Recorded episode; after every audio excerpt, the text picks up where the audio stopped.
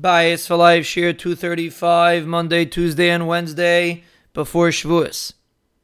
We are explaining the concept of Ahava and how Shalom Bayis is built on that. The concept of feeling true Ahava, true Echad with your spouse. Because that's really what it is. And when a person, Rahman al is having a disagreement with his spouse, it's an unnatural state. From a physical perspective, it might seem natural. But from a spiritual perspective, it's unnatural. Which is why a person doesn't feel good when he's disagreeing with his spouse. He feels like he's missing something. Why? Because you're tearing yourself apart, essentially. And let's add another piece. How does a person train himself to feel this ahava? Especially if the original ahava, when you got married, is not this ahava. It was a strictly emotional ahava which doesn't last so long. So, how does a person get the real feeling of ahava? And the first answer, the simple answer is there's many ways to approach it. But the simple answer is by verbalizing it. Like we said in the Bitachon Shiur. If a person wants to develop a feeling which he doesn't necessarily have in himself, you have to repeat it to yourself. Speak it out. We mentioned this concept once in previous Shiur. Speak it out. I love my spouse. Say your spouse's name and speak out that you love your spouse. Say it once, twice, three times.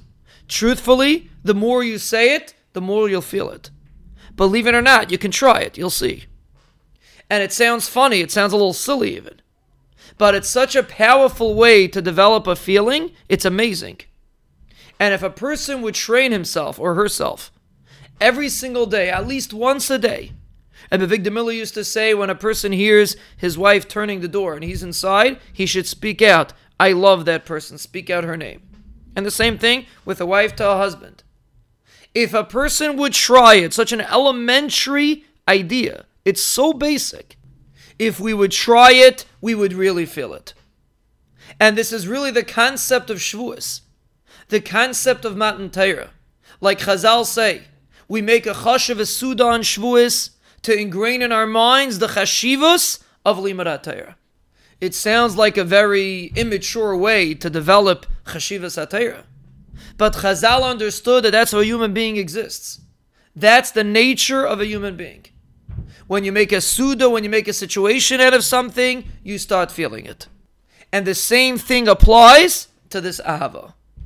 If you want to develop it, you have to verbalize it again and again and again. And the more you verbalize it, if you don't let a day go by without speaking it out, you will see a drastic improvement in this understanding. Not the superficial feeling. That comes on its own, the emotional pull. We are dealing with a real feeling of achdus, which is the ultimate goal in Shalom Bayis. A real feeling that we are one. And the first step to developing that is by speaking it out.